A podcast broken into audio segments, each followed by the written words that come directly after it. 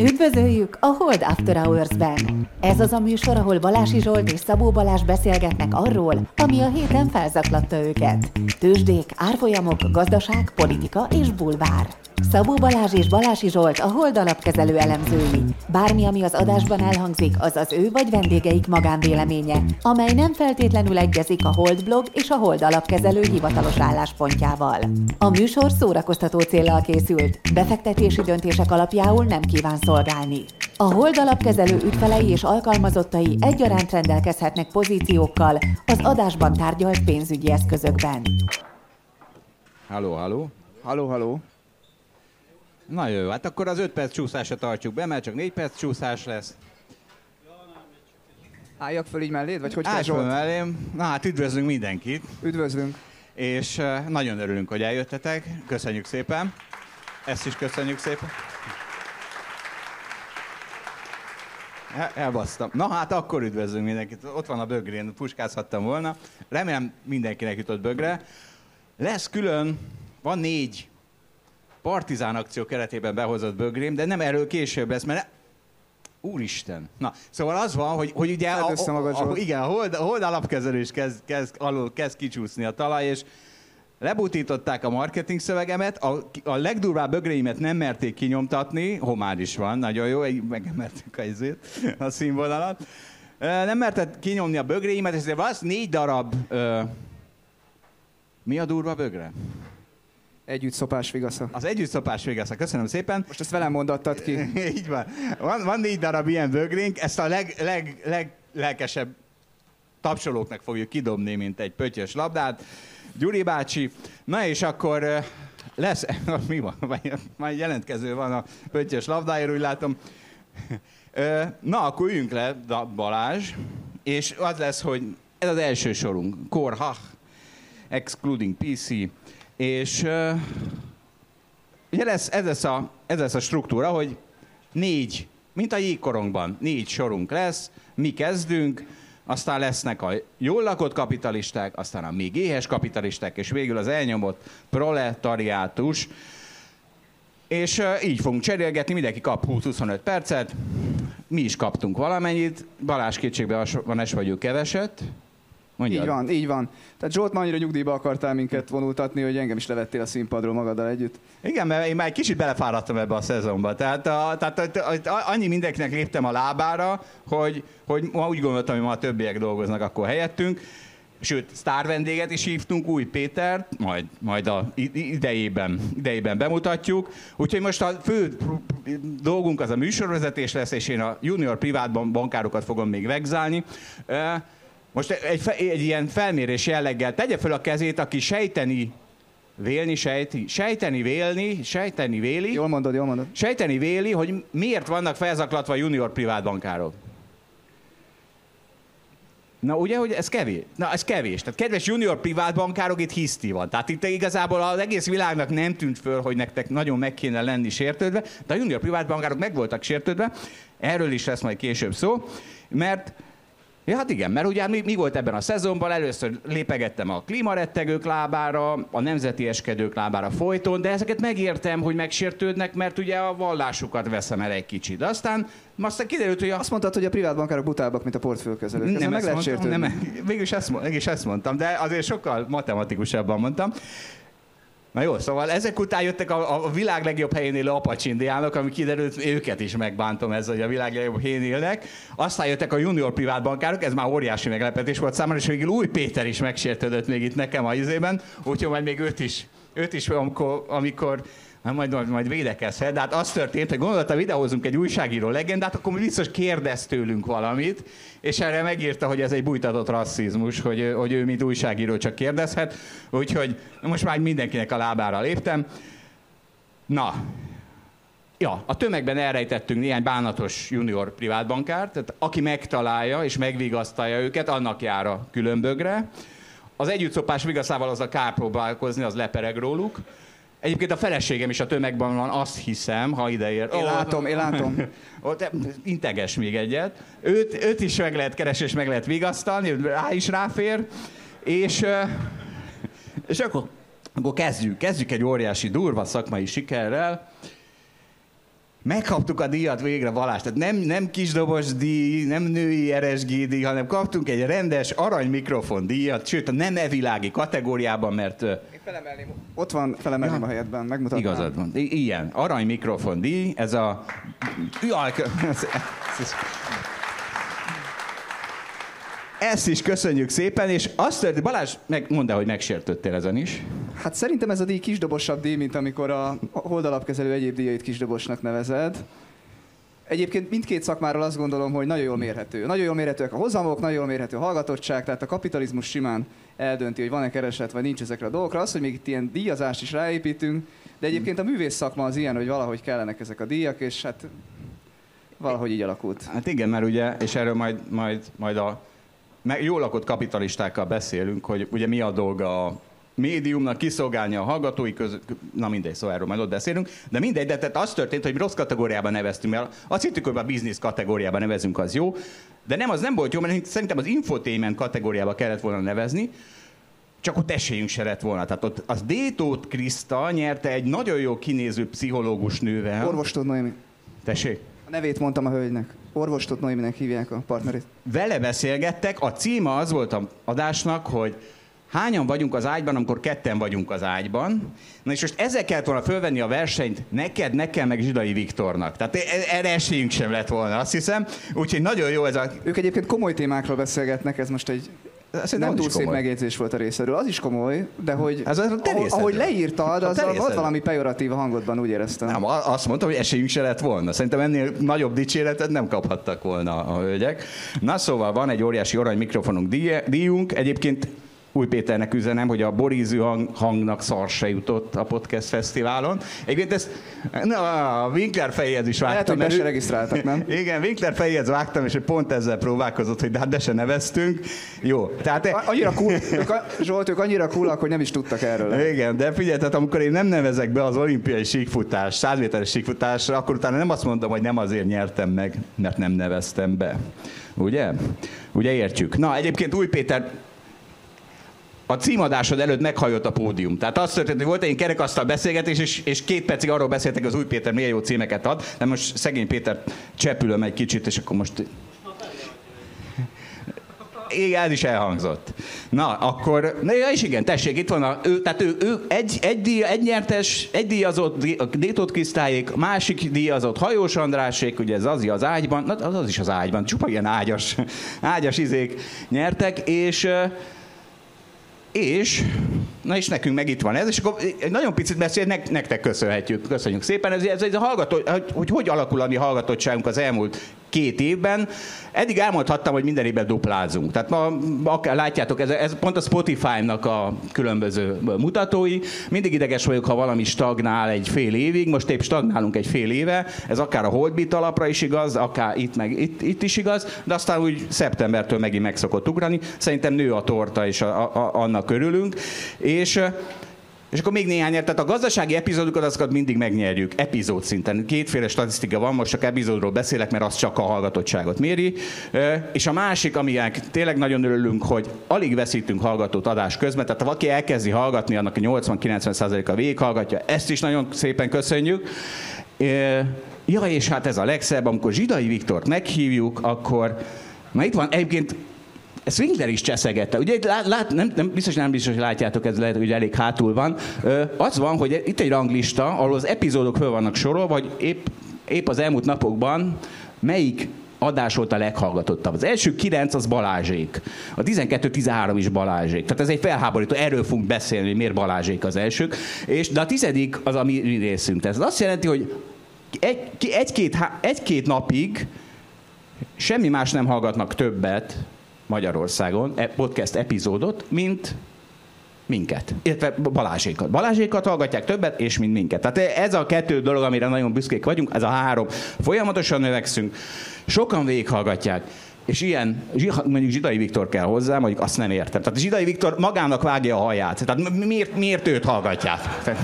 mondjál valamit Balázs, te hajod is pancsér. Hát figyelj, néha meg tudjuk, meg kell dobni ilyen nagy nevekkel az adásokat. Viktor eljön hozzánk igazából, amikor hívjuk, úgyhogy, úgyhogy ez nagyon sokat segít, de De aztán ott is maradnak a hallgatók nagy része, vagy ott maradtak, úgyhogy azért nem kell a Viktorra fogni a hallgatottságunknak a döntő többségét. Igen, igen, ezek a kiugró hallgatottságok. Egyébként van egy ennél is nagyobb szakmai siker. Ugye egy éve itt mondtam, hogy senki ne vegyen nyáron ingatlant, meg semmikor. Hát most már, most már tehát valahogy most megnézem, hogy az elmúlt egy évben most már, igen, mi, mi a egy befektetési célú lakáshozama, meg a Holdbit alaphozama, akkor nagyon igazam volt, de tudod mi a baj? Hogy mindenki ír erről. Tehát már mindenki ír arról, hogy esik már a lakásárak, MNB, KSH, Dunahouse, senki nem írja a Balási sejtést. Sen, senki nem írja bele, hogy ez, ezt Balási Zsolt egy éve megmondta. De egyébként tényleg nagyon sokat dolgoztál rajta, hogy ez sikerüljön, hogy együtt érzek a kudarcoddal utána. Köszönöm szépen, de senki házi a kezében. Ugye a Pozsár Balási tétel is sajnos És ez már kikopott. Tehát ez az, hogy ez kikopott, mert most már a Fed nem emel, a piac nem esik. Hát mindegy, ez van. Ja, de mert ez valami olyan művészet, hogy, hogy valami elterjedjen, hogy a legmenőbb papucs legyen valami a világon, vagy a leghíresebb termék, hogy ezt nem lehet így felépíteni a racionalitással, mint hogy te akarod. Ez van. Na figyelj, akkor most, most jön az, hogy behívjuk Botondot is. Boton, gyere, légy szíves, és akkor hárman, Bilum. CEO, kvázi CEO, meg a provokátor. És... Jó estét, Szoktad magad néha... Szerintem megy az, menj be, beszélj. Igen, nem, de meg. Működik. Sziasztok. Szoktad magad néha CIO-nak is írni, tudod? CIO-nak? Helyettesnek. Helyettes, igen. Alszol Dani helyett. Itt mögöttünk, és tiszteletben. Ő is be lesz még szólítva.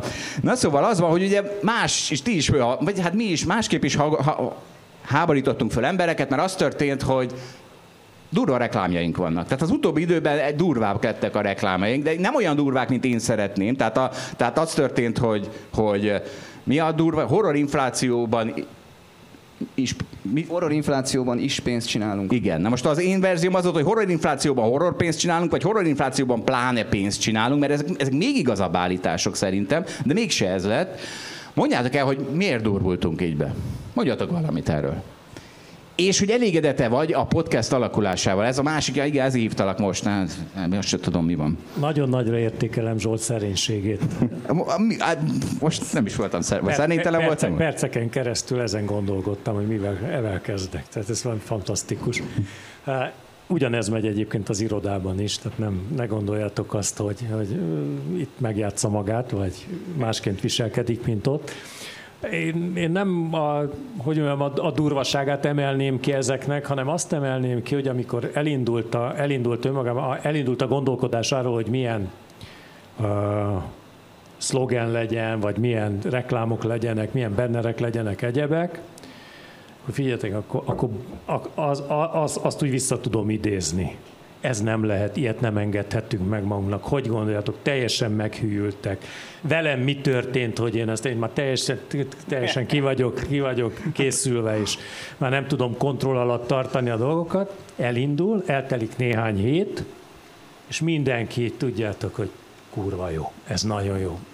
Igen, megmondtam, megmondtam, hogy ez kell. Tehát hirtelen mindenki a felkent pápája lesz ezeknek a, ezeknek a reklámoknak, úgyhogy most már nem is úgy éljük meg, hogy ezek nagyon durvák.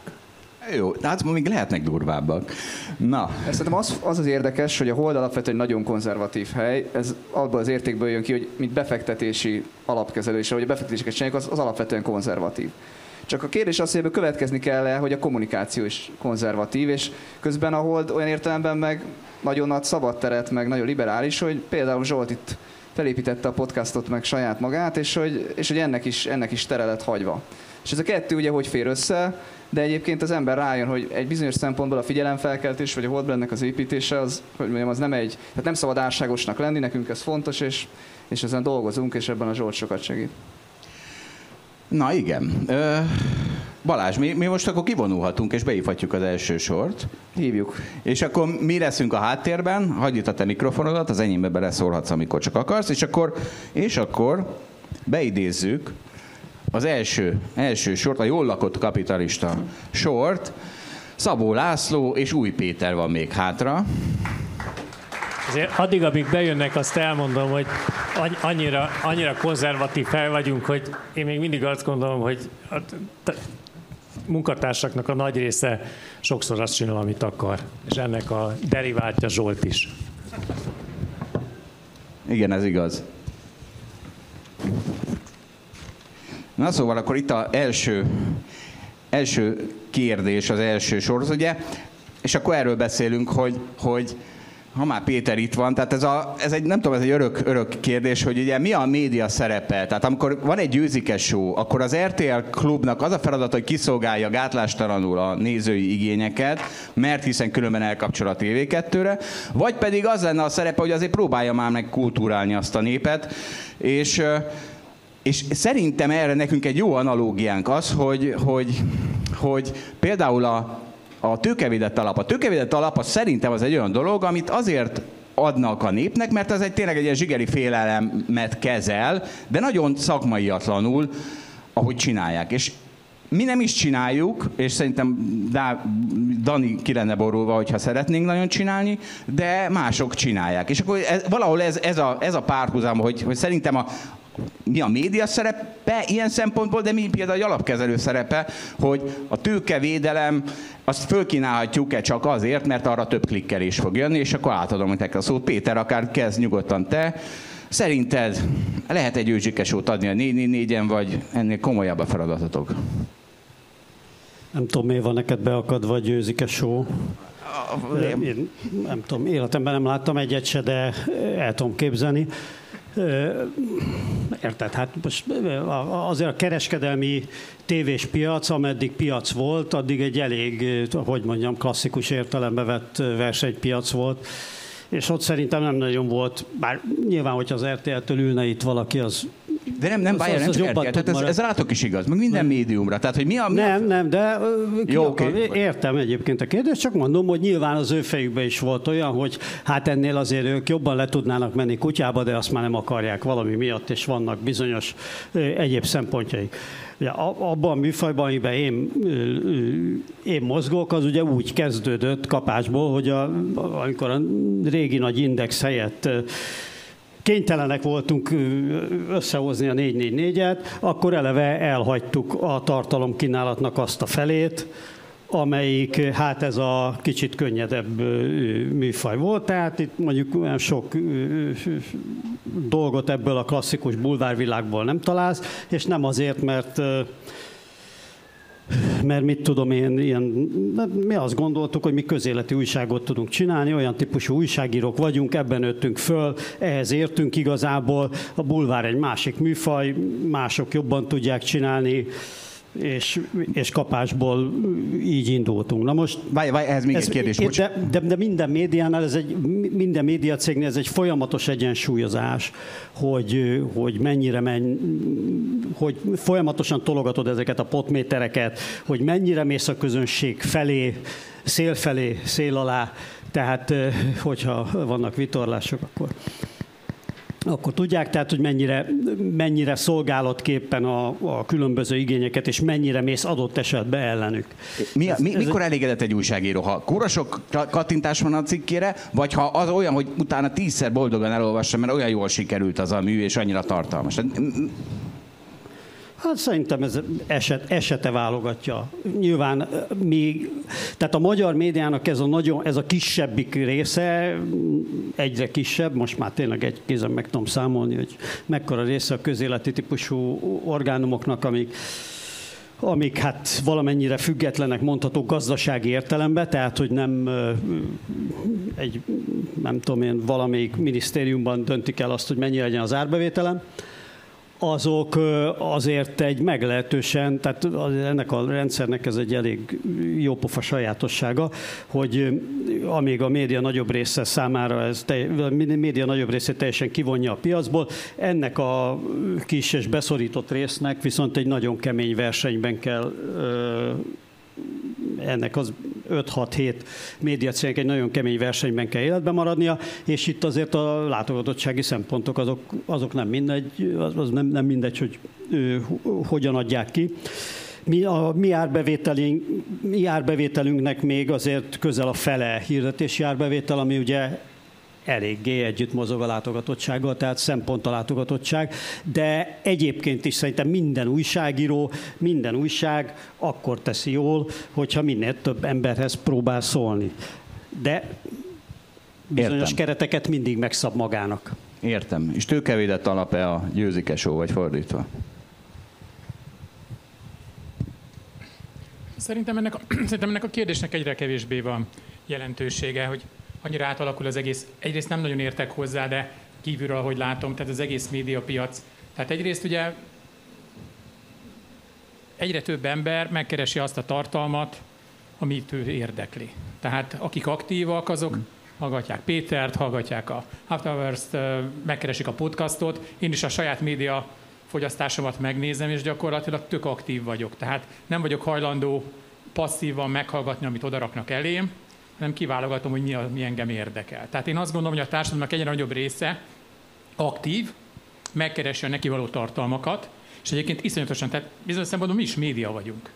Tehát, mi az vagyunk. Hát igen, de mi keresni való, tehát hogy mondjam, mi keresni valónk van a média világában? Hát semmi egyébként, hogy mondjam, egy ilyen, és mindegy, majd lehet erről beszélni, hogy miért csináljuk, de alapvetően nem média vállalkozás, hogy mégis ellopjuk a médiának az egy részét. És aztán van a passzív, most nem azt mondom, hogy idióták, hanem azt mondom, hogy passzívak, akik meg azt nézik, amit éppen adnak nekik. Tehát, és, és igazából az a nagy kérdés, hogy ebből egyre több van, vagy egyre kevesebb van. Szerintem egyre, egyre kevesebb van. Tehát igazából a passzívak, azok folyamatosan szerintem veszítik a piaci részesedést. Tehát egyre kevesebb ember lesz, aki csak azért nézi az RTL klubot, mert most az van neki bevezetve a, a, a, a, a érted, a előfizetésbe. Tehát teljesen, lehet, hogy öt év múlva már senki nem fogja nézni, vagy tényleg már csak a nagyon-nagyon maradék bizonyos IQ szint alatt, mert akinek már fölötte van az, és nem feltétlenül kell 160 es IQ, mert lehet, hogy valaki nem tudom, nézi majd a barkácsadót, vagy valaki nézi a, a hülyeséget is, csak nem az RTL ellen, hanem egy olyan hülyeséget néz, ami speciál számára a legjobban testre van szabva. Boton, mit akart? Van, van, a... Ja, én annyit akartam mondani, amikor Laci említette, hogy beszélhetünk róla, hogy azt, azt a másfél éve volt telefonbeszélgetés, nem felejtem el azt, hogy Laci autóban ült, volt ideje, ilyenkor sokat tud beszélni, nagyon sokat, és te, te botond, kell nekünk podcast? Szükségünk van nekünk erre? Ez mikor volt? Mikor volt? Hát olyan másfél éve körül, nem tudom pontosan belőni, de hogy igen, tehát ez nagyon, nagyon az, az az érdekes ez a trend, hogy amikor elindultunk, nekem még, még egy dolog jut ezzel kapcsolatban eszembe, hogy amikor a blogot indítottuk, az is olyan jó pofának tűnt, mindenki csinálta, nem felejtem el, hogy ú, hogy indítsuk, így indítsuk, csak a Zentai Péter valahogy, ugye mindig a környékünkön volt, és Péter mivel tudnánk indítani, és nagy rajongói voltunk, akkor nagyon sokat olvastuk Mark Fabert. És ú, Péter kérdezte, nem lehetne ezzel a csávóval interjút készíteni, távol-keleten él, egy svájci születésű befektető az nálunk nagy, mondom, nagy sikert aratott minden, minden hónapban a, a hírlevele, és a Péter a maga, tudod, lazasága, van persze, és másnap jött, hogy megvan megvan a telefonszáma, fölhívta, és interjút fogadni, és így indítottunk. És az totál meglepő volt, hogy egy olyan kis izé, műhelyecske, mint mi, Mark Faberre tud egy olyan interjút csinálni, hogy iszonyú nagy, nem tudom, még 11 ezer látogatója volt az első blogbejegyzésünknek, amit úgy el sem tudtuk képzelni, hogy egyáltalán létezik. Szóval a trend, én is azt gondolom, hogy ez, hogy, hogy ahogy megyünk, vagy ott a 89 éves édesapám, aki már nem néz tévét, 80, lassan 90 lesz októberre, nem néz tévét, hanem ő is kiválogatja azt, hogy mi az, amit olvas, vagy mi az, amit hallgat elég nagyot halló, lehet, hogy nem tudja, hogy mit hall, de hogy tényleg azt, hogy, hogy mit olvas, az már az, az, az egyértelműen, egyértelműen a, a, az interneten megválogatja. Brutálisan megváltozott az elmúlt 10-15 évben. Igen, egyébként szóval volt néhány nehéz pillanat a, a, a blognak, mert ugye a Zsoltnak a petyére én péntek reggel mindig korán megyek. Ez a podcastnek akkor, tehát Bocsánat, a, nem a, podcastnek, igen és akkor régen mindig csütörtök este rakták ki, vagy éjszaka, és én voltam az első hallgató. És voltak olyanok, hogy onnan bazd meg. Tehát megyek a Körösvölgyi völgyhidon, és mindjárt leesek, és mondom, hát ezt nem lehet. És mondtam a Zsoltnak, és ezt, tehát tényleg, tehát, hogy most, a, most mondok egy példát. Zsolt ugye a racionalitásnak ugye a, ezzel a nagy szószólója, tehát racion, nincsenek érzelmek, meg ilyen öző. Tudod, volt, voltak valami választások, valami ilyesmi, és nekem az volt az érzésem, hogy nem az nyert, akinek a Zsolt drukkolt. És akkor utána, hogy így, a kur, így, ez, ez milyen primitív... Nem, én csak összeraktam a magyar térgépet. Figyelj, a tehát, tehát, tehát, tehát, az az elfogult, tehát, tehát látsz, ó, hogy tehát az érzelmek annyira elvakították, hogy mondom Zsolt, hogy hát ezt, ezt nem lehet leadni, érted? Tehát, tehát vágjátok ki. Mert, és akkor én azért szoktam mérges lenni az elején, amíg még a Zsolt itt duvatkozott, mert én utálok cenzúrázni. Tehát soha életemben nem csináltam, és kurvára mérges vagyok azokra az emberekre, aki erre rákényszerít. És akkor ilyenkor, ilyenkor Én, én egyáltalán, én nagyon jól ellettem volna ott azzal a... Ilyenkor nem jó velem találkozni, mert tényleg ilyenkor nagyon-nagyon mérges vagyok, mert egy olyan szerepbe kényszerülök, és most azért hál' Isten most Felhív nem engem. ilyen, ami, ami nekem nem, nem, nem, nem egy keresett dolog, de, de és akkor igazából mit keresünk mi a médiában? Tehát ez egy tök érdekes dolog. Tehát, és akkor az előző beszélgetéshez, tehát igazából a Hold, ugye mi Concord alapkezelőként kezdtünk, csak ugye átneveztük magunkat, mindenféle körök után, hogy mi úgy kezdtük el ezt az egész bizniszt csinálni, hogy marhára szeretjük, amit csinálunk, meg szerettük, meg szeretjük, és akkor mellette egyébként keresünk pénzt. Tehát ez a sorrend. Többször volt olyan az elmúlt 25 évben, vagy most már 30, hogy bejöttek ötlettel, csinálunk egy ingatlan alapot, meg ilyesmi, és akkor nem tudom, 2006-ban, 2007-ben nyilván ingatlan ö, buborék előtt, és akkor mondtam ott, hogy értünk hozzá. Hát annyira biztos értünk hozzá, mint a többiek, de azért különösebben nem. Lehet vele pénzt keresni? Lehet. Szeretünk ilyen foglalkozni? Nem. Nem foglalkozunk, nem csinálunk ilyet. Tehát, ö, Igen, ez, ez kétszer volt eddig az Hát igen, de a podcast is végül is ilyen, hogy a Zsolt szereti csinálni, amíg nem cseszi szét a dolgainkat, addig azt mondtuk, hogy hát csinálja. Aztán ránőtt a fejünkre marhára, de nem baj, mert hogy látszik, hogy tehát nyilván azért jó, mert szereti csinálni. Tehát ilyen szempontból szerintem a Hold az jó hely, hogyha valaki jön, hogy valami jó dolgot akar csinálni, ami azért valamennyire kapcsolódik a bizniszünkhöz, és azt jó színvonalon csinálja, akkor azt mondjuk, hogy miért ne. Az fontos, az jó, hogyha motivált emberek csinálnak dolgokat. Igen, ez, Tehát, hogy, hogyha meg fontos, érdekli hogy- az, amit csinál. Ez én, én újságoknál is láttam, hogy látom az újságon, hogy olyan dolgokkal foglalkozik az újságíró, ami nem érdekli. Látszik a cikken. És hát ez a folyamatos játék nálunk is, hogy föntartani azt, hogy, hogy, hogy, ö, hogy, hogy az emberek megtalálják az, amit érdekli őket, és azzal tudjanak foglalkozni, és az, az olvasóknak is érdekes legyen aztán.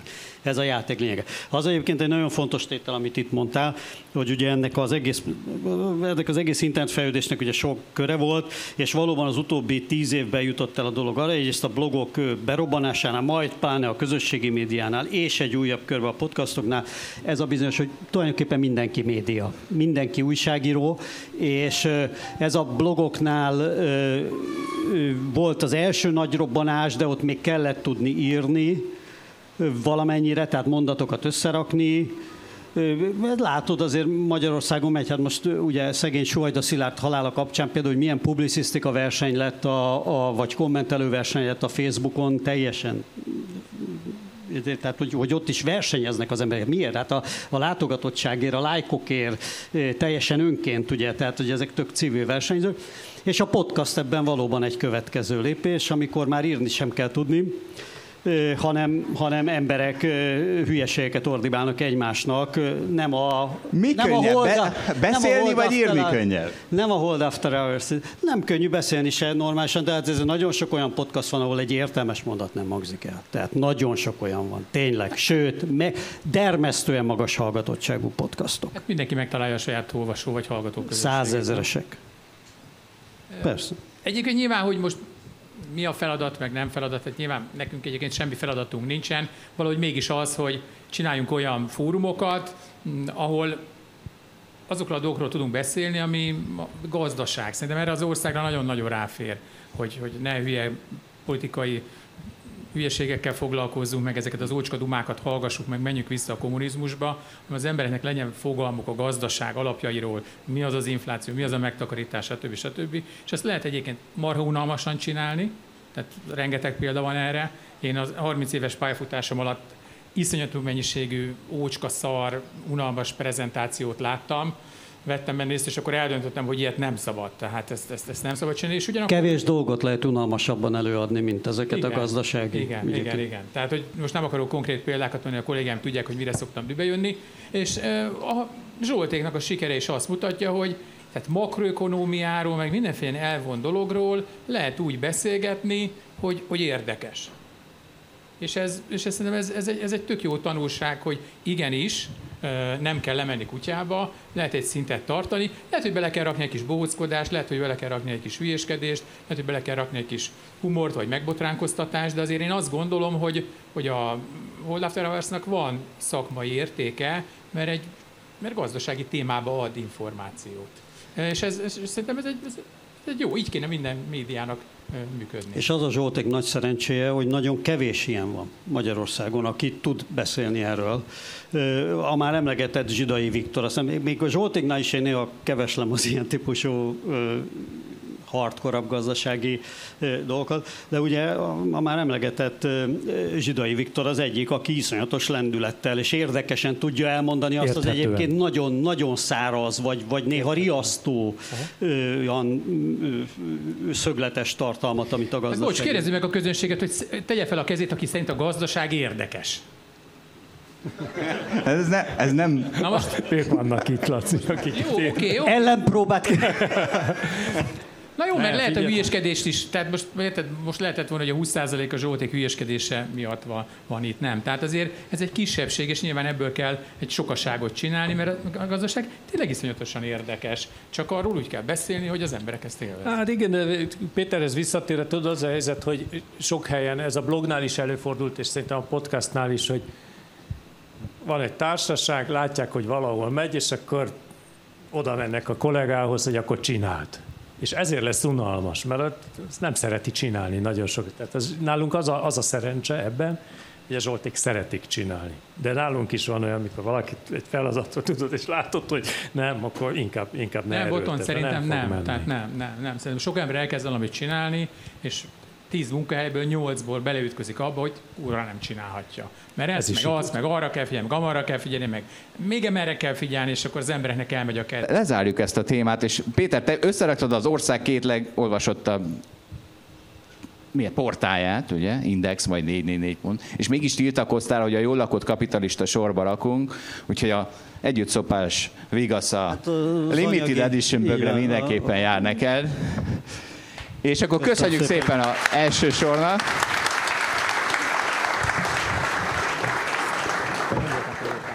És akkor most egy tőzsdeibb, keményebb, szakmai vonal jön, a még éhes kapitalisták sora.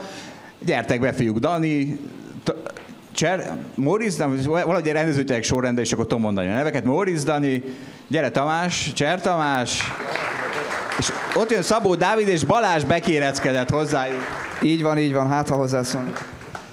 Balázs már nem bírja a mikrofon nélkül, úgyhogy a Dávid mikrofonjával fog együtt élni. És, és figyeljetek, ja, most mi lett a... Ú, tudjuk? Egy pillanat. aki megint ott a bejáratnál vagytok, légy szíves, menjetek át, most akkor tartunk egy 30 másodpercet, ott, ott sokkal több hely van. Tehát menjetek át a túloldalára, mert nem férnek be sokan a bejáratnál. Tehát mondjuk, ha tizen átmentek, akkor már jók is vagyunk. Köszönjük szépen. Lehet. Most már mi? Ja, igen. Reggaeton még később lesz. Most mi a izink lesz? A Dávid. Ha ez az, jó. Dávid úgy látom csak a izéd lesz. A a, ez. Na, tehát akkor ben van a második sor, és akkor kezdjük a fogadással, és Dávid nyugodtan vezest fel a fogadást, mert volt egy durva fogadásotok. Volt egy durva fogadásunk, most lett vége. Biztos hallottatok pár róla, de elmondom, hogy az, abba fogadtam Tomival, Danival, meg Botondal, még ki is megyek, jó? Ha, ha már itt van egy csárt, akkor kimegyek. Itt egy pointer. Ó, oh, ne, nem kell nekem pointer. Igen, szóval ez itt, ez itt egy nagyon-nagyon rossz grafikon, mert valójában ez nem 2026-ot mutatja, szóval jó is, hogy hmm. kijöttem, és ez nem 2021-et mutatja, uh, hanem ez itt 2017 volt, ami egy olyan világ volt, hogy itt a bitcoin Dávid, ára nem, hirtelen... nem tudod, lehet, hogy azt mutatja, csak nem tudod. Igen, lehet, hogy azt mutatja, de akkor ezt meg nem tudjuk egészen biztosan, de hogyha ezt mutatja, akkor a múlt az pontosan ilyen volt. Szóval a fogadásunk arról szólt, hogy 2017 végén, ami ez a pont, abba fogadtam Danival és Botondal és Tomival, hogy akkor vajon 5 éves időtávon az aranyvegy a bitcoin teljesíte jobban.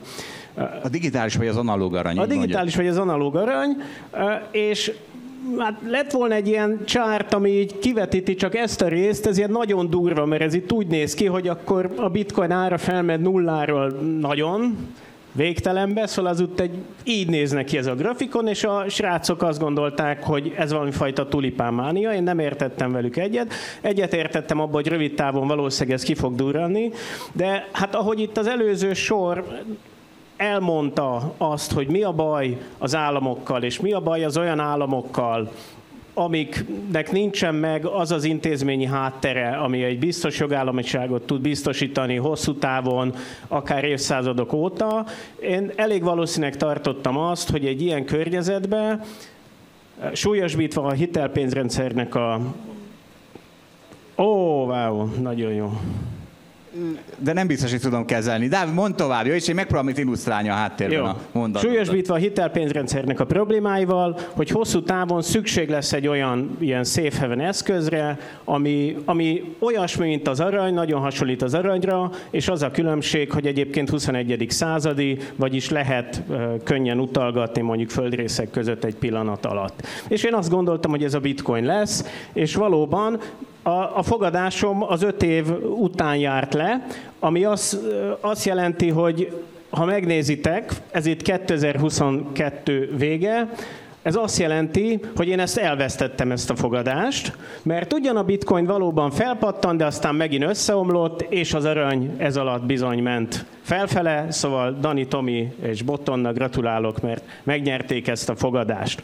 Ami viszont nagyon-nagyon megváltozott, az az, hogy a bitcoin ára az majdnem ugyanoda esett le. Lényegében dollárra pontosan ugyanott végződött a fogadás, ahol ez így elkezdődött, és amikor itt úgy beszéltünk a bitcoinról, hogy te Jézus Mária, micsoda nagy mánia van ebbe, ugyanezen az áron, ugyanezen a ponton úgy beszéltünk, hogy Jézus Mária, hogy összeomlott a bitcoin.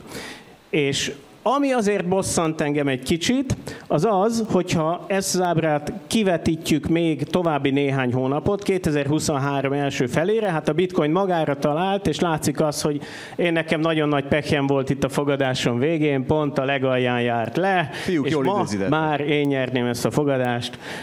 Ez az egyik dolog, ami nagyon bosszant, hogyha mész tovább, akkor még egy dolgot elmondok, ami nagyon bosszant, az pedig az, hogyha megnézzük hosszú távon csak a bitcoinnak a grafik grafikonját még, akkor azt láthatjuk, hogy ez felbontható négy éves ciklusokra. Ezek a négy éves ciklusok, ezek itt négy éves periódusok. Ezeket akkor most így összetoljuk, és a két alsó görbét kihúzzuk. Húzom, húzom, húzom. Húzzad akkor az látszik, hogy a bitcoin ára ilyen négy éves periódusokban mozgott, hogy hát így szép lassan elindult felfele, lett belőle egy mánia, és akkor a negyedik év végére pont összeomlott. De most én egy mánia tetején öt évbe fogadtam, tudtam, hogy nem fogadhatok egy évbe, mert össze fog omlani, de így, hogy öt évbe fogadtam, az négy plusz egy év, hát gyakorlatilag a következő ciklusnak az alján e, találtam magamat. És a még bosszantóbb az az, hogy én ezt, én ezt megírtam 2018 végén, hogy ez, ez a helyzet. Jó, köszi. De a jövőben ez még sokat hozhat ez a tudás. De nem biztos, hogy ez mindig így lesz, azért ezt hozzáteszem. Na hát akkor remélem mindenki látta itt, hogy a, a Dávid az borzasztóan ügyes abban, hogy, hogy, hogy magyarázzon meg azt, hogy egy fogadást, amit elveszített, azt tulajdonképpen ő jól csinálta. Úgyhogy tényleg tapsoljuk meg Dávidot. Köszönöm szépen! Egyébként, mint nyertesek, Danival, meg szerintem Botonda is egyébként egyetértünk Dávid helyzetértékelésével, vagy én a magam részét mondom, majd a Dani elmondja, hogy hogy, de hogy tulajdonképpen amikor mi fogadtunk, és azt gondoltuk, hogy ez egy buborék, én abszolút gondoltam, hogy buborék, és nem gondoltam, abszolút nem gondoltam azt, hogy azon fog múlni, hogy nyerjünk-e, hogy tényleg, hogy, hogy ez decemberben, vagy januárban, vagy februárban nézzük meg. Azt mondtam volna, hogy tök mindegy, mert úgyis a bitcoin az a töredékére esik vissza, és, és sehol nem lesz. Úgyhogy abszolút nem az lett, amit vártam. Ez, ez tényleg így van. Köszi. Szóval Dávid, Dávid egyrészt úriember volt, másrészt pedig az erkölcsi győztese ennek a fogadásnak. Kösz. Igen, ez egy, ez egy vereséggel felérő nyer, nyer, győzelem volt itt a, a, a, az analóg arany hívőknek. Na és, na és na figyeljetek, felolvasom a Zeitgeistot, jó? Felolvasok néhány mondatot, ami most a Zeitgeist. AI. Lesz benne sok AI. Hát ha úgyis elveszíted az állásodat, és egy AI lesz helyette a következő néhány évben, hát akkor ezzel az erővel le is hedgelhetnénk ezt, nem? Néhány AI, AI fogadással. Ugye a tőzsdén nagyon megy most az összes AI cég. Zeitgeist 2.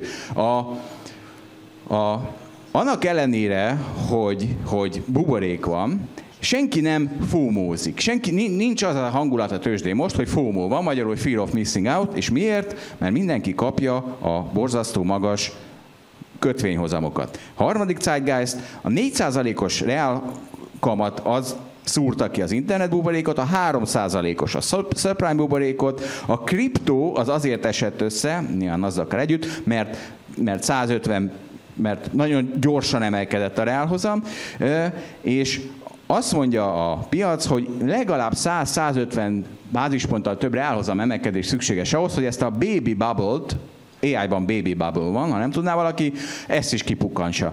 Na mondjatok erről valamit, hogy aggódunk-e, vagy nem, kimaradunk már megint egy buborékból, vagy nem, vagy legalább nem sortoljuk, vagy igen, vagy mi van? Azért nem telt el olyan sok idő azóta, hogy azok, akik korábban úgy érezték, hogy kimaradnak az előző buborékból, elég sok pénzt buktak a tavalyi évben. Tehát szerintem azért itt kell, kell egy kis idő, hogy múljanak a rossz élmények, és tényleg ez a, azért az, hogy 5%-ot lehet dollárba kapni a, az embernek a pénzére, az egy ilyen kényelmesebb helyzetet teremt. Ráadásul ugye most már lassan kisebb az infláció, mint ez, tehát igazából ez egy reálhozam, kockázatmentesen.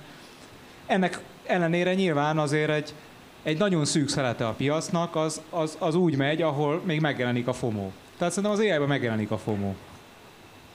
De hogy valahogy ez még nem úgy tűnik, mintha ez a FOMO ez egy érett szakaszba lépett volna, ez még tökre tud menni. Itt most ezeket az állításokat azért mondtad, hogy miért mondtad? Reagálj? Bármelyikkel reagálj, vitatkozz, buborék szóval van az AI-ban. Jó ötlet AI kitettséggel fedezni azt, hogy esetleg az AI majd valami olyasmit csinál az állásotokkal, vagy a nem, nem tudom mi megélhetésetekkel, ami para. Ami a nehéz az az, hogy azt én nem tudom pontosan, hogy mi ez a fogadás, tehát hogy persze vannak ilyen nyilvánvalónak tűnő dolgok, hogy persze hát a technológiai szektor és annak is a, a, a, a nagy tech cégek azok majd tudják, és lehet, hogy ez így lesz, de lehet, hogy nem.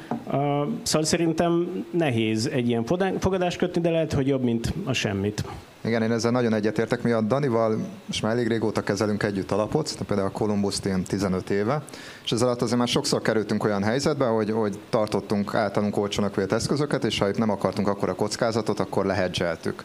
És hát ez alatt sikerült megélnünk olyan időt, és amikor egyszerre sikerült buknunk mindkét lábán az ügyleteknek, tehát a alulértékelt eszköz is leesett, meg a hedge meg még föl is ment.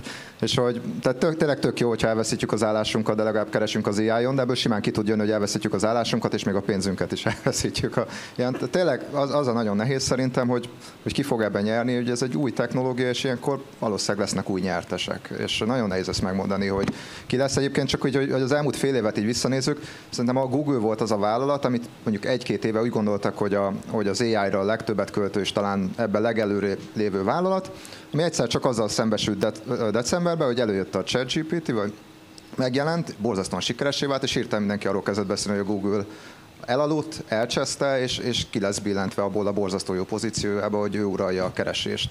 Jól össze is esett az árfolyam, elég gyenge időszaka volt. Aztán most tavasztal tartottak egy új prezentációt, most úgy meggyőzőben meséltek arról, hogy jól haladnak az ő AI fejlesztéseik, és most szeretik újra a befektetőket. Ez, de csak hogy tökre látszik belőle, hogy havonta változik, hogy mi lesz, és, és nagyon jó, aki ezt ki tudja találni, de mi szerintem nem.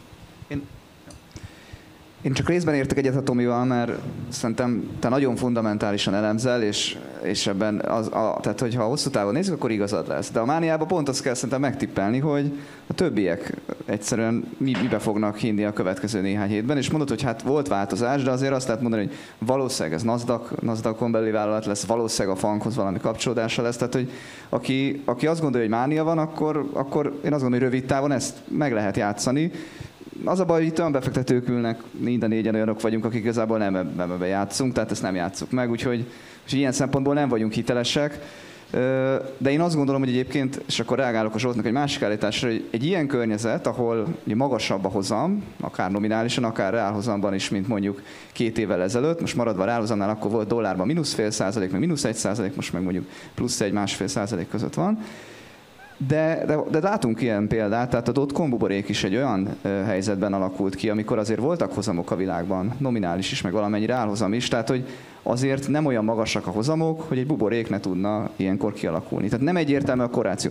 Amikor alacsony ráhozam, nagyobb valószínűséggel alakul ki buborék, de nem egyértelmű, hogy ilyen hozamok mellett ne alakulhatnak ki buborék. Tehát nem ennyire egyszerű szerintem ez a, az összefüggés. Sőt, igen, szerintem igazad van, azért is, mert ez az AI buborék, ha beszélünk mániáról, vagy buborék, ez egy nagyon fiatal buborék, tényleg fél éves. Egyébként az elmúlt fél évben semmit nem változtak a ráhozamok, tehát nehéz is szerintem abba keresni a, a kipukkanását, hogy ezek a mostani ráhozamok hogy fel kipukkanni. Ez egy ilyen környezetben alakult ki, szerintem ezt más fogja drive-olni. Hát igen, vannak azok a befektetők, akik félnek a buboréktól, és mi szerintem inkább ebbe a körbe tartozunk, és vannak olyanok, azt hiszem Soros Györgynek volt egy ilyen mondása, hogy amint látom, hogy valami buborék fújódik, akkor rohanok oda azonnal, hogy hogy lehet ezen még egy csomó pénzt keresni. Mi, mi nem így szocializálódtunk. Uh, ugye a buborékok az a baj, hogy nem tudja az ember mikor uh, végződik, és mindenképpen hülyének nézik közben, mert vagy kimarad, vagy pedig már túl későn száll ki belőle. Négy évente. Négy évente, bocs, igen, igen. Szóval igazából itt a nyilvánvaló sokkal fontosabb szerepet fog betölteni az AI az életünkben 10-20 év múlva, mint most. Csak nem tudjuk, hogy ki, hogyan lehet ezen pénzt keresni. Tehát, hogy, hogy ki fog ebből sok profitot csinálni. Az, aki fejleszti az AI-t, az, aki használja az AI-t, vagy az, aki mondjuk a vasat gyártja az AI használatához. És ez egy, ez egy, ez egy nagy probléma, mert azért közben ezen a, ezeken a piacokon van verseny, és ugye az egész technológiai fejlődésnek a következménye az, hogy sokkal gyorsabban változik a világ, sokkal nehezebben lehet kiszámítani, hogy mi lesz 5 meg 10 év múlva. És ezek a cégek most nem azért érnek sokat, vagy nem azért emelkedik az árfolyamuk és a piaci értékük sokat, mert hogy most ők azonnal ezen nagyon sok pénzt fognak keresni, hanem hogy van egy hit azzal kapcsolatban, hogy ők 10 meg 20 év múlva a nagy győztesei lesznek ennek. Legalábbis olyan árazottságon forognak, hogy nem a, az idei évi eredmény magyarázza meg az emelkedést. Ugye az Nvidia volt, aki a múlt héten jelentett talán, és akkor, hogy nem tudom, hogy 3 milliárddal több lesz a következő negyedéves árbevétele, és akkor rögtön fölment 200 milliárd dollárral a piaci értéke egyetlen egy nap alatt. Ugye nem azért, mert hogy ebből egyből profit lesz, amit most csinál, hanem hogy jók a kilátásai. De nem pont az a lényege ennek az egész gyors technológiai fejlődésnek, hogy nem tudjuk, hogy 5 meg 10 év múlva mi lesz. És hogy ezért szerintem azért elég veszélyes nagyon magas árazási szorzót adni egy olyan befektetés, olyan befektetésére, olyan részvényére, amelyik majd egyébként 10, meg 20, meg 30 év múlva fog megtérülni. Azt mindenképpen előre lépésnek értékelem, hogy nem akarod sortolni. Tehát ilyenkor már mindig az volt, hogy most már, sort, most már sortoljuk. Ez hülyeség. Tudod, jó pap voltig tanul. Jó van. Dávid? Már... Szóval csak a Nasdaq buborékhoz tenném hozzá, hogy annyiban ott más világ volt, hogy az adósságok kisebbek voltak ahhoz képest, amilyen nagyok most. Szóval, hogy most annak van úgy egy felső határ, hogy milyen magasak lehetnek a hozamok, vagy a reálhozamok, hogy hát nem bír el bármennyit a gazdaság. És ennek a jelét ugye már láttuk márciusban, amikor Amerikában mindenféle bankcsődök ö, voltak, és a, egyébként a szabályozó hatóságok nagyon-nagyon határozottan léptek be erre a piacra, és megmondták az amúgy nem biztosított betéteseknek, hogy semmi gond, mindenkinek ki fogjuk fizetni a betétjét, annak ellenére, hogy, hogy hogy ezek a betétek nem biztosítottak alapból, mert el akarták kerülni azt a pánikreakciót, hogy elinduljanak a gyengébb mérlegű bankokból kifele nagyon-nagyon gyorsan a betétek.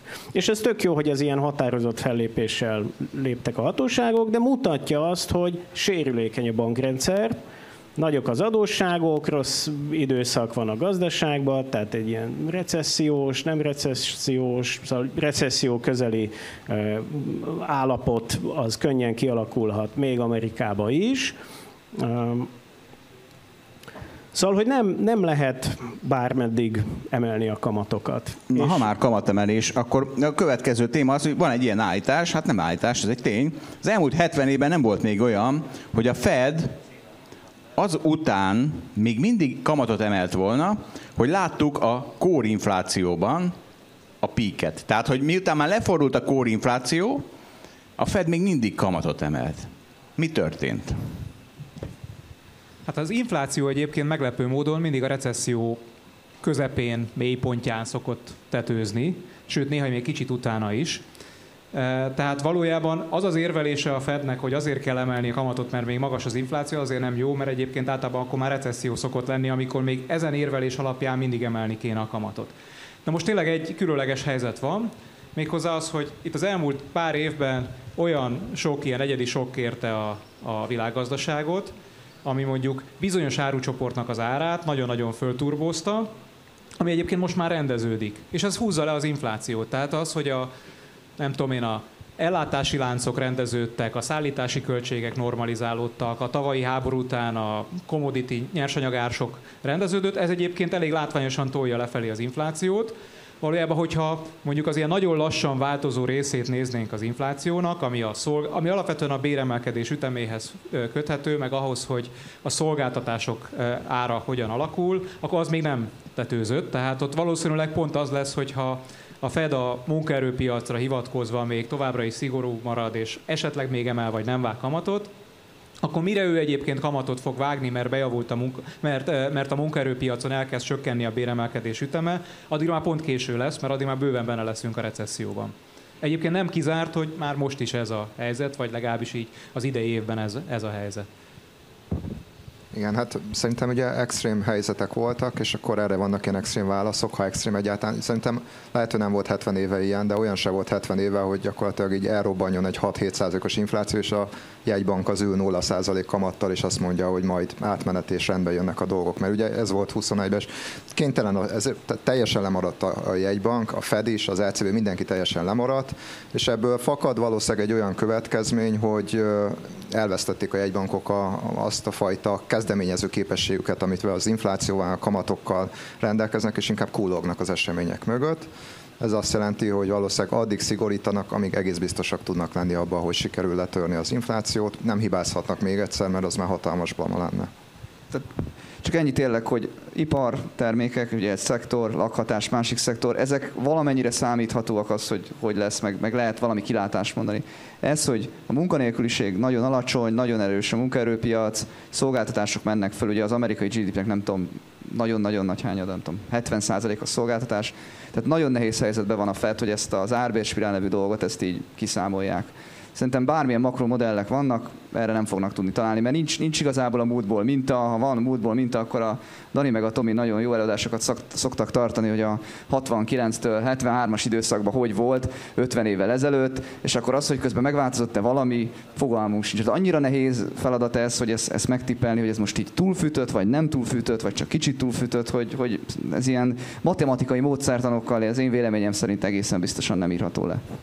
Egyébként szerintem itt a legfontosabb üzenet, és ezt kell látni, hogy nem tudják a jegybankok, hogy mi van. Tehát, hogy azt, azt, azt ne essünk abba a tévhitbe, hogy ők pontosan majd érzik, hogy mi történik a gazdaságban, és ennek, ennek alapján döntenek. Tehát ők ugye átmentek ilyen adatfüggő üzemmódba, ami azt jelenti, hogy majd megnézzük, hogy mi lesz az utolsó adat, és az alapján döntünk. De az utolsó adat az valójában az egy másfél évvel ezelőtti döntésének a következménye.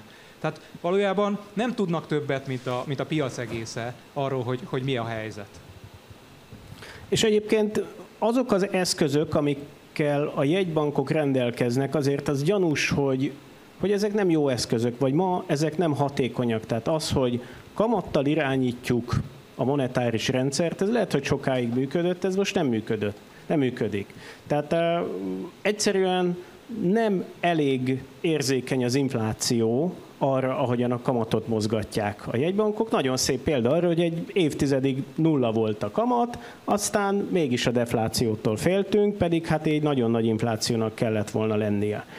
És egyszerűen kijött, szerintem kijutottunk abból a paraméter tartományból, és itt főleg az adósság mértékére utalok, nagyon nagyok az adósságok, és ilyen nagy adósság mellett nem lehet kamattal irányítani a, a monetáris rendszerünket. Egyszerűen más eszközökre van szükség. Nyilván itt próbálkoztak azzal, hogy pénzt nyomtatnak, meg ilyen kvantitatív easingek voltak, de hát erre se reagált a, az infláció. És aztán amire reagált végül, az, az valami olyan, aminek értelme lenne, hogy hát tegyünk az emberek zsebébe pénzt. Hogyha tényleg az, az történik, hogy ami itt a Covid alatt történt mondjuk Amerikában, egy csomó lóvét adtak az embereknek, nem azonnal persze, mert a Covid alatt minden le volt zárva, de miután megtörtént az, hogy lóvét adtak az emberek zsebébe, eh, utána elmúlt a Covid, és az emberek elkezdték elkölteni ezt a csomó pénzt, persze volt még egy csomó másik hatás is, akkor nyomban megjelent az infláció, egy ilyen eszközzel tudnánk szabályozni eh, az inflációt. Az kérdés persze, hogy egy ilyet hogyan lehetne implementálni, tehát ez nagyon felforgatna mindent, abban a világban, amit jelenleg gondolunk, hogy hogyan működik, vagy hogyan kéne működni, de ez egy hatékony eszköz az infláció irányítására. Ugye a Zsidai Viktor szokta mondani mindig, hogy panaszkodnak a jegybankárok, hogy nem tudnak inflációt csinálni. Mondta, hogy egy hónapot adjanak neki, és ő azonnal megoldja ezt a problémát. Nyilván azért nem tudtak inflációt csinálni, mert volt egy megszokott, bejáratott eszközrendszerük, és csak ehhez nyúltak, és amint máshoz nyúltak, ahogy Dávid is említette, tehát direkt odaadják az embereknek a pénzt, akkor azt elköltik, és lesz belőle infláció. Igen, ahhoz nem a jegybankárok nyúltak mondjuk, hanem a kormányok. Na. Hát közösen. A jegybank Közös. kinyomtatta a lóvét, odaadta a kormánynak, a kormány meg tovább osztotta. Gyorsan lefújom, mielőtt kimondja Dávid a CBDC szót, és föl, fölhergeli a izét a... CBDC. CBDC-t a népnek. Na köszönjük szépen, akkor a második sornak.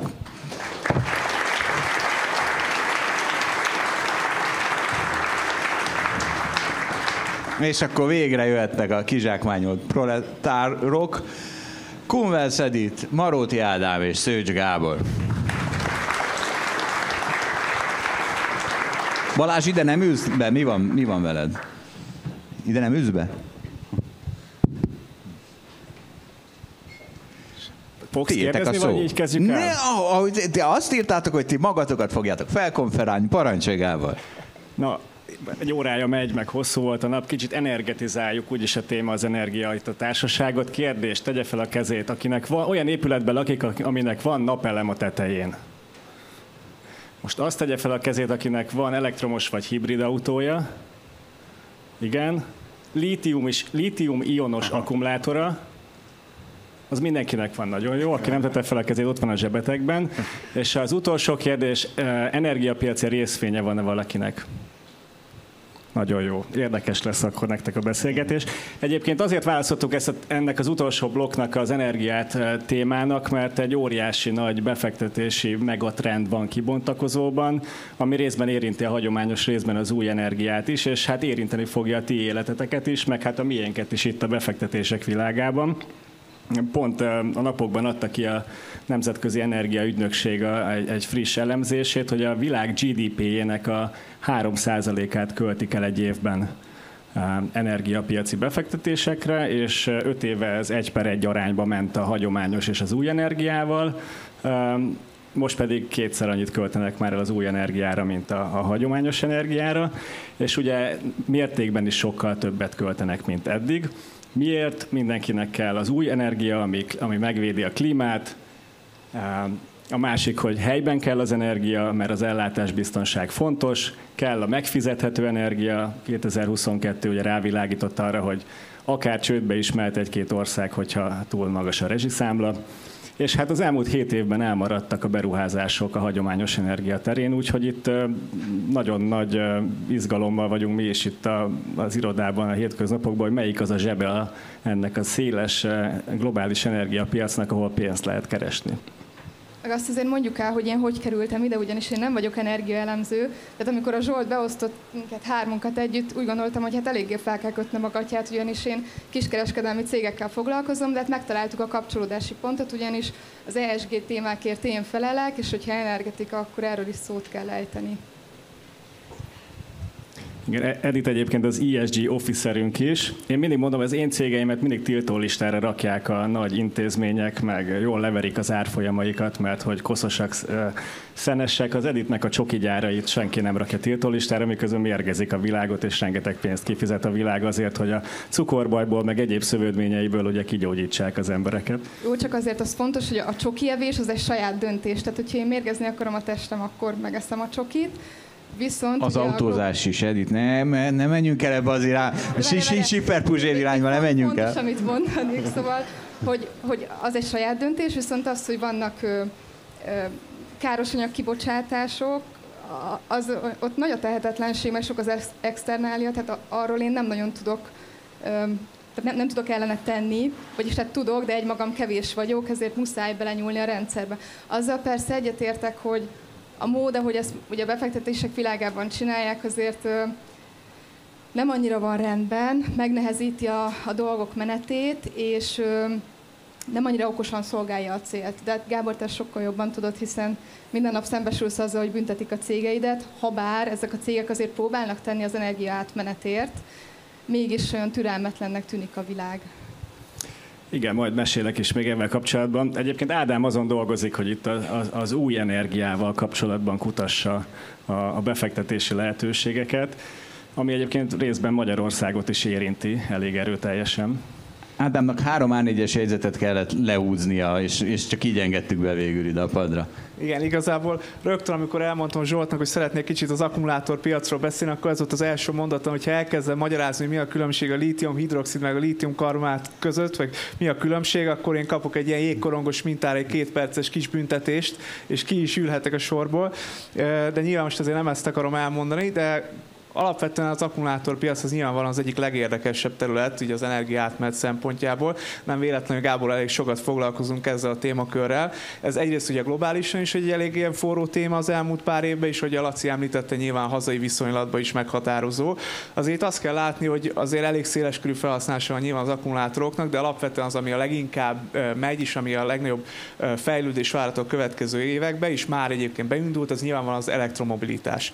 Tehát azért azt látjuk, hogy most sem megnézzük így a globális értékesítéseket, akkor már így 10% fölött ha, vannak az elektromos autók, és azért ez a évtized végére egy nagyon könnyen 30-40% közé kerülhet. Tehát ez egy nyilván őrült nagy felfutás, és hogyha megnézzük, hogy ez milyen akkumulátor gyárigények párosulnak, akkor azt látjuk, hogy most körülbelül a világban van egy ilyen 700 gigawattnyi kapacitás, ami így a legalsóbb hangon és a legpesszimistább előrejelzés szerint is egy 3000 gigawattra elment az évtized végére, de 5000 gigawattról is is lehet hallani. Tehát nyilvánvalóan ez az egyik ilyen legdinamikusabban fejlődő ágazat, ha így mond, így mondhatjuk, és így nyilvánvalóan ez az egyik oka, amiért ugye a magyar gazdasági stratégiában is ez egy ilyen központi szerepet tölt be, plusz a másik az ugye a már eleve meglévő nagy járműipari kitettségünk. Tehát itt azért fontos látni, hogy az elmúlt pár évben nagyon nagy sláger téma volt az értékláncoknak a rövidülése, hogy minél közebb legyen minden egymáshoz, ne kelljen sokat szállítani. Ez nyilván a Covid is erősítette erre, de azért a geopolitikai kockázatok is egy újabb fejezet volt, ami még inkább adott adott egy lökést annak, hogy érdemes azért ezeket a vertikumokat minél rövidebb módon összerakni, ne legyenek ilyen szállítási kockázatok, és milyen ugye nekünk már van egy járműipari, nagy járműipari kitettségünk, hát itt egyből itt volt a magas labda, amit le lehetett ütni, hogy akkor nekünk kellene akkumulátor technológiába fejlődni, és üzemeket építeni idehaza, és ugye biztos sokat olvastatok ti is a Debreceni CITL gyáron, ami az egyik ilyen zászlós hajója a, ennek a magyar akkumulátor stratégiának, ami egy 100 gigawattos üzem lenne. Ugye nem tudom mennyire jegyeztétek meg, de előbb mondtam, hogy a mai teljes kapacitás a világon az 700 gigawatt, és ez egy 100 gigawattos üzem lenne. Ez még akkor is egy elég nagy érték, hogyha megnézzük, hogy mondjuk 3-5 ezerre fut fel az évtized végére. Tehát itt nyilvánvalóan meghatározó szereplő lenne Magyarország ez felépülne, és, és ugye nem csak ez az egyetlen egy akkumulátorgyár van terítéken, tehát itt van egy-kettő most is működik, illetve vannak még olyanok, amik a később csatlakoznának be is, ez így mindent egybevetve 180 gigawatt, 200, majdnem 200 gigawattot is simán elérheti.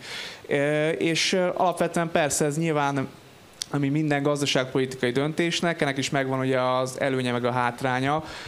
Hogyha az előnyöket nézzük, akkor nyilván egy egyértelmű, hogy egy ilyen méretű beruházásnak írtózhatós nagy keresletérinkítő hatás van. Tehát csak a CETL gyár az a GDP 4%-át teszi ki, ha mellé dobjuk az összes többit, akkor ez egy 6%-os GDP arányos beruházási volumen, óriási keresletérénkítést eredményez, és nyilvánvalóan később a, gazdaság potenciális képességét is megdobja. Na de ugye nyilván nincsen ingyen ebéd, ennek is meg kell fizetni az árát, és azért elég sok kritika érte ezt a gyárat, meg úgy általában az akkumulátor stratégiát. Ezt lehetne szálazgatni, hogy melyik része mennyire problémás környezetvédelem, vízigény, stb. De szerintem két dolgot érdemes kiemelni. Az egyik az a, az a őrült nagy járműipari kitettségünknek a további növelése, tehát már ma is GDP arányosan kb. 4%-ot jelent a járműipar, hozzádobjuk még a beszállítókat, akkor az már 6%, és hogyha ezek a beruházások megvalósulnak, akkor itt nagyon könnyen elérhetünk egy 10%-os szintre, csak hogy tudjátok hova helyezni, ma körülbelül a mezőgazdaság ilyen 4-5 százalék, és a építőipar mondjuk 6 körül van, tehát mondjuk az építőipar és a, építőipar is mellette a mezőgazdaság lenne kb. akkor akkora, mint ez az egész járműipari vertikum lenne itthon. Tehát nyilvánvalóan nagyon nagy kitettségünk lenne erre a szektorra, ami, ami egyértelműen kockázatokat jelenthet később. A másik az pedig az energiaigénye. Tehát erről is biztos nagyon sok becslést láttatok, olvastatok. Hogyha más Európában már megépült akkumulátorgyárakat nézünk, akkor itt is ebből próbálunk kiindulni, akkor itt legelsőre egy ilyen nagyon meghökkentő szám jött elő, hogy ennek a, csak a Debreceni gyárnak az áramigénye, az a mai Magyarországi áramfogyasztásnak a 10%-a lenne, ami nyilván egy hatalmas szám. Még akkor is maga a szítél ennél jóval kevesebbet mond, ilyen 4-5% környékit. Itt nyilvánvalóan az is közrejátszik, hogy ilyen méreteket nem építettek Európába, vagy nem túl sokat. Tehát, hogy ez nyilván egy, egy hatalmas gyár lenne, itt lehet kicsit más mások is lennének ezek az arányszámok, de még ha 4%-kal számolunk, és az egyéb több ilyen stratégiában lévő beruházás, akkor is ez simán 10%-ot elérhet gond nélkül ez, a, ez az addicionális áramigény, és akkor ugye fölmerül a kérdés, hogy ez hogy lehet fedezni ezt az áramigényt, tehát hogy ö, mi lenne ennek a módja. Ádám avval jött, hogy itt tele kell építenünk erőművel az országot. Én mondtam neki, hogy szerintem nem, és remélem majd nem fognak eh, ennek a, az oltárán még egy paksot megépíteni, mert az iszonyatosan drága, és az lenne az igazi nemzetkatasztrófa, eh, mert ugye sosem épül meg időben, sosem termel annyit, eh, mindig többe kerül, és egyébként közben baromi drága, és 60 év alatt térül meg, miközben mindenki építi az olcsó és hamarabb megtérülő erőműveket, és egyébként ami a lényeg, hogy meg se kell építeni, mert elég, ha környezet környező országokban megépítik az erőműveket, és behoz, behozzuk, ugye vezetékhálózattal össze vagyunk kötve. Nagyon primán, most is importáljuk 25-30%-át az éves áramigénynek, de vannak olyan órák, amikor a fogyasztásunk fele, tehát 50%-a érkezik Nyugat-Európa felől, akkor éppen amikor Németországban, Németalföldön fúj a szél és süt a nap, és itthon leállítják a, meg a környező országokban a, van úgy, hogy az atomerőművet is, már csak ezért sem érdemes itt a Paks 2-be bele bocsátkozni. Úgyhogy ilyen szempontból megmutattam Ádámot, hogy energia az lesz bőven, és sokkal jobb beruházás lesz még az aksi, aksi nagyhatalom kiépítése Magyarországnak, mint hogyha mondjuk itt még egy, még egy ekkora blokkot felhúznánk Paksom. Igen, akkor egy kockázat már kiütve. Elmehetünk papucs irányba? Mit szeretnétek? Mehetünk, ez az én témám. Nem mondtunk az elején igazat, nem csak energia lesz, hanem hoztunk egy érdekes részvényt is. Valami, ami 2008-ban. 2000, én Úgy 2000... Láttam, hogy van ábra, nem tudtam róla, Van. Lesz, de... Itt a Crocs árfolyam, ott van a 2008-ban. Én ekkor figyeltem fel a Crocsot, de szerintem mindenki ekkor. Hogy a Crocs az az idióta papucs, gondolom sokan tudják. Most a... szavazást én is csinálnék, hogy van ki az, valakin esetleg? Van, vagy, vagy volt most. valaha is Crocs papucsa. Akkor Jó, itt most a papucs az idióta, nem aki megvette. Tehát... De kérdezd meg, hogy esetleg valakinek van-e papucs férje otthon még így pluszban. Hát, de nem lehet ilyet kérdezni, csak én kérdezhetek. Na szóval itt volt, 2008-ban volt egy ilyen Crocs mánia, szerintem akkor, akkor robbant be, de itt mondd el, hogy mi ez a három mánia. Te el tudod mondani, mi ez a három mánia? Még 2008-ast is? El, el tudom Na, mondani, te, tessék, tiéd a szó. És így, így rá is lehet csatlakozni arra, amit a Dávid mondott, hogy a bitcoin árfolyama négy éves ciklusokban működik, a Croxé pedig mondjuk 12 évesben, tehát mondjuk olyan 2034-5 körül ezt meg lehetne venni, és akkor lehet, hogy jól járunk. De 2008-ban az történt, hogy igazából berobbant a piacra. Behoztak egy terméket, ami nagyon furcsán nézett ki, teljesen egyedülálló volt, elvileg kényelmes is, és az emberek elkezdték megvenni, meg persze a befektetők is beleszerettek, hiszen óriási növekedés volt benne. Mi történt ezután? Kiderült, hogy nagyon egyszerűen másolható, Kínában pillanatok alatt legyártják, és töredékáron meg lehet venni. Tehát szépen ugye össze is omlott, nyilván ott még a gazdaságban, meg ugye a világon más dolgok is történtek, de minden együtt ahhoz vezetett, hogy ennek az árfolyama szépen leesett, és nagyon sokáig a mélyponton is maradt. Na most az az igazán érdekes ebben, hogy még egyszer lett ebben mánia, annak ellenére is, hogy mindenki tudta, hogy ez sokkal olcsóbban meg lehet venni. Tehát mi a brandérték? Nem igazán lehetett érteni, hogy ebben van brandérték, mégis jött a Covid, kényelmes viselet kellett, mindenki otthon volt, és újra felkapták ezt a terméket, és így érkeztünk meg erre a második csúcsra. Azóta pedig igazából nem egy drága részvény. Tehát így nézegettem, mondtam is a Csertominak ma, hogy ez egy tízes péperel szorzó. Egyébként ne, nem venném meg, nyilván, mert annyira nehéz elképzelni, hogy ez így megy tovább, hogy mindenki megvette magának a Covid-ban, akkor ezután nem az jön, hogy nem kellene megvenni. És 60-on kellett volna megvenni Edith Nem, 2022-ben. mint a terméket, nem, nem a részvényt, hanem a terméket. Ja. Most az értékesítésekben inkább azt kellene látni, hogy az elkezd csökkenni, hiszen ha már vettem egyet, nem hiszem, hogy veszek még egyet, aztán majd meglátjuk. Egyébként ugye a befektetők se úgy tűnik, hogy már annyira hinnének ebben. Még, még itt van benne egy második hullám, de nem. Igen, ez inkább ez, ez már így a technológiai lufi kipukkan, fölfutás, kipukkan, tehát már az, hogy már technológiai lufival megy a Crocs árfolyama, már nem mindennapi. Hát nem, nem, egy Edith, papucsnak. És avval jót teszünk a világnak, ha ilyen részvényt vagy ilyen papucsot veszünk? Látom a szemeden, hogy első szempontból kérdezed ezt tőlem. Tudjuk a- Azt tudni kell, hogy a Crocs az ö, valamilyen polimerből készül, ilyen kőolaj származik, Nagyon elvileg nem szennyező. bomlik le, tehát ugye hulladékot termelünk vele. Egyébként mi minden cég, a Crocs is nagyon figyel arra, hogy karbonsemlegesen működjön majd 20 év múlva, tehát vannak programjaik, próbálnak fenntartható forrásokból beszerezni alapanyagot, ami nehéz elképzelni, hogy ennek a terméknek az esetében ezt hogy lehet, de hát itt is vannak ilyen célok, és még nagyon büszkén be is jelentették a honlapjukon, hogy az el nem adott termékeket odaadják a rászorulóknak. Ez a tavaly évben 90 ezer pár papucsot jelentett, csak ugye mellé kell rakni, hogy évi 100 millió darabot adnak el, tehát ahhoz képest ez azért nem egy nagy teljesítmény. Egyébként nem tudom, hogy lehet-e másnak akkora ökológiai lábnyoma, mint egy papucsnak.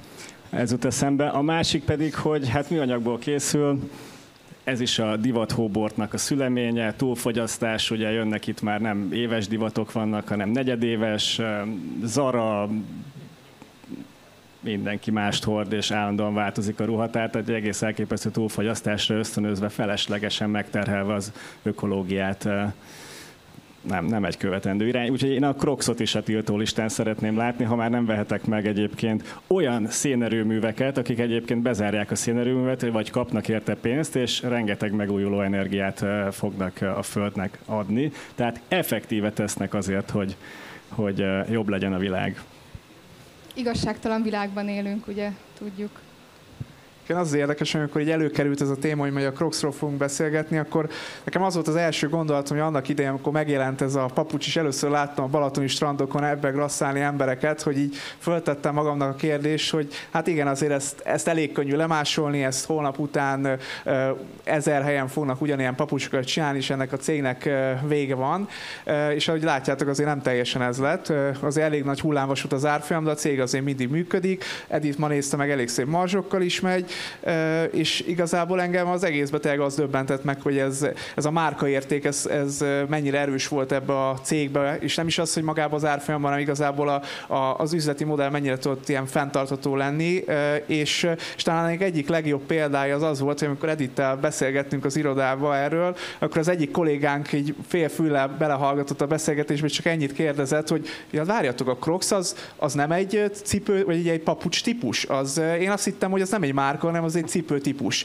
És szerintem ez kb. minden marketing órán ez az első ilyen dián szokott szerepelni, hogy az az igazán erős márka, ami, aminek nem is, amit a fogyasztó azzal párosítja magát a terméket, tehát a legjobb példa erre a Jeep szokott lenni, hogy a, a telepjárók a Jeepnek hívjuk, pedig az csak egy márka. Szóval ez engem megdöbbentett. Igen, és fő, főleg azután, hogy 2008 után azt lehetett hinni, hogy ennek a márkának befellegzett. Mégis megcsinálták. Én nekem erre a bitcoin párhuzam jut eszembe, hogy a Dávid, Dávid érve az ellen, hogy a bitcoin tulipánhagyma lenne, az az, hogy jó, hogy kipukkant, de aztán megint megnőtt, aztán megint megnőtt, és hát a Crocs egy bitcoin. Na, nem tulipánhagyma. Ja, jó, ez igaz. Dávidnak vannak más érvei is a bitcoin mellett. Na hát köszönjük szépen, fiúk, lányok. Nektek is. És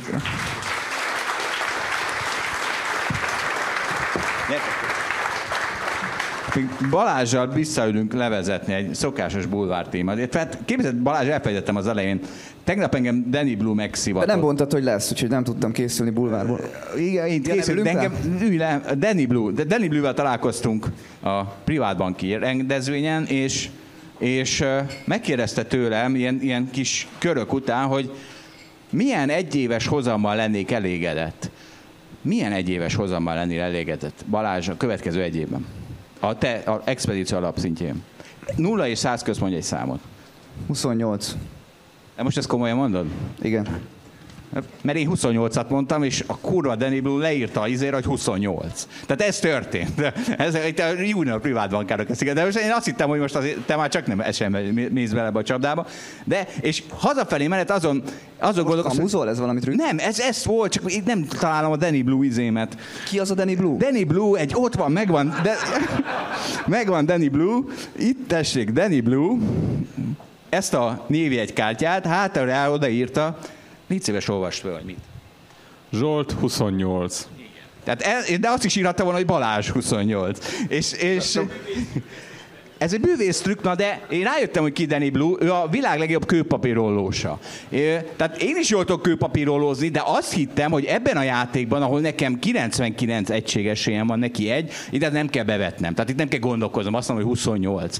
És és te is azt mondtad, hogy 28. Tehát, hogy na mindegy, hát akkor megérdemeltük ezt a Danny Blue-t. ez van. Össze vagyok zavarodva, de majd kiokítasz utólag. De pont így volt. Beültem a taxiba, és mondom, te is jobb üvész vagy, jól csinálod. Uram, most szopatott le Danny Boo. Meg rógod. De hát ez a dolga, mondta ő. Hát de akkor se találja erre a száz számból, hogy én mit fogok mondani. Ja, és az egyik junior privát bankárunk, nagyon büszke rá, ő viszont megszivatta Danny Blue-t, mert ő Mindez. Szóval a piros szín... Azt mondta, hogy 29 az, és pontosan, pontosan ez történt, és nagyon büszke rá. Tehát azért van a hold alapkezelőben olyan, aki kőpapírólóban leveri Danny Blue-t. És akkor a, izé, a, a, a, a bulvár levezetünk, az óriási, az történt, hogy van egy új jele a gazdagságnak, ugye nem bundáskenyér arisztokrácia, nem Versace, nem Gucci, hanem az, hogy az embernek nincs a mobiltelefonján tok, védőtok. Tehát ez a legújabb izé, és van ez a, most lett vége, mi ez a Succession, igen, köszönöm szépen. A sorozat? A sorozat. Azt most én nem nézem sajnos. Most itt hagytam nálad a izé jegyzeteimet, tehát itt vannak a izék, a, igen, tehát az, hogy nincs, nincs funkéz, a, nincsen tokod, ez a leg, legújabb jele az egésznek, a, a, a gazdagságnak, és itt van, hogy, hogy, hogy mi volt eleve, tehát mi a négy jele a gazdagságnak egy időben. Az első, hogy nincs adósságod, ez Egyesült Államokról beszélünk, tehát Magyarországon ugye a Magyarországon, ha gazdag vagy, van adósságod. Igen, tehát Magyarországon az adóssága ha nincs okos adó. vagy, van adósságod. Az adóssága az új, nincs adósság. Na, Magyarországon, igen. Szóval első, hogy nincs adósságod. Második, nem nézed meg az éttermekben az árakat. Harmadik, nem nézed meg a hotelben az árakat. És a negyedik, hogy nincs védőtok az iPhone-odon. És ez, e, ez megy most. A Successionben senkinek nem volt, és Neked van, nem? Nekem van, nekem van. Nekem is van. Nekem is van. Nem vagyunk gazdagok fiúk, a, jól lakott kapitalisták? Jól lakott kapitalisták, tokkal, tokkal, vonóval. Hát... Boton... Jézus Cserton, ők, ők, az éhes kapitalisták, ugye? És mi volt a harmadik név? Azt elfejtetted mondani.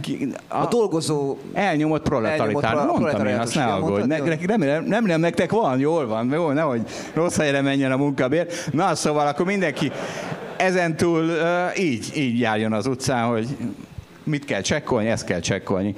És akkor azt hiszem, mi ezzel le is vezet. Mondjál valamit, Igen, Balázs. hát boldog nyarat kívánunk mindenkinek, és köszönjük a hallgatóknak, hogy velünk tartottak. Szeptember elején jelentkezünk. Kivétel, ha valami nagy tőzsdei összomlás lesz, mert akkor nyúzom majd Zsoltot, hogy azért forgassunk le egy podcastot. Balázs mindig ezzel jön, azt hiszi, hogy, izé, azt hiszi, hogy a Game of Thrones-ban egyszer csak összeülnek a színészek, és összeraknak gyorsan egy epizódot, mert az egyik nagyon szeretne egyet. Nem, ilyen nincsen, ne arra, hogy szeptemberben találkozunk. Nagyon szépen köszönjük, és most akkor együtt lesz állófogadás, és reggaeton végre reggaeton. Köszönjük szépen, sziasztok!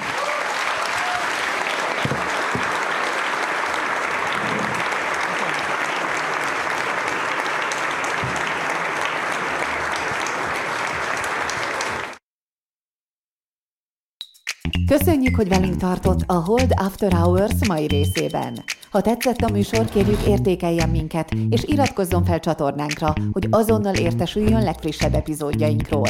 Az adással kapcsolatos részleteket és az említett cikkeket, ábrákat keresse a Hold blogon. Ez volt a Hold After Hours. Tartson velünk a következő adásban is!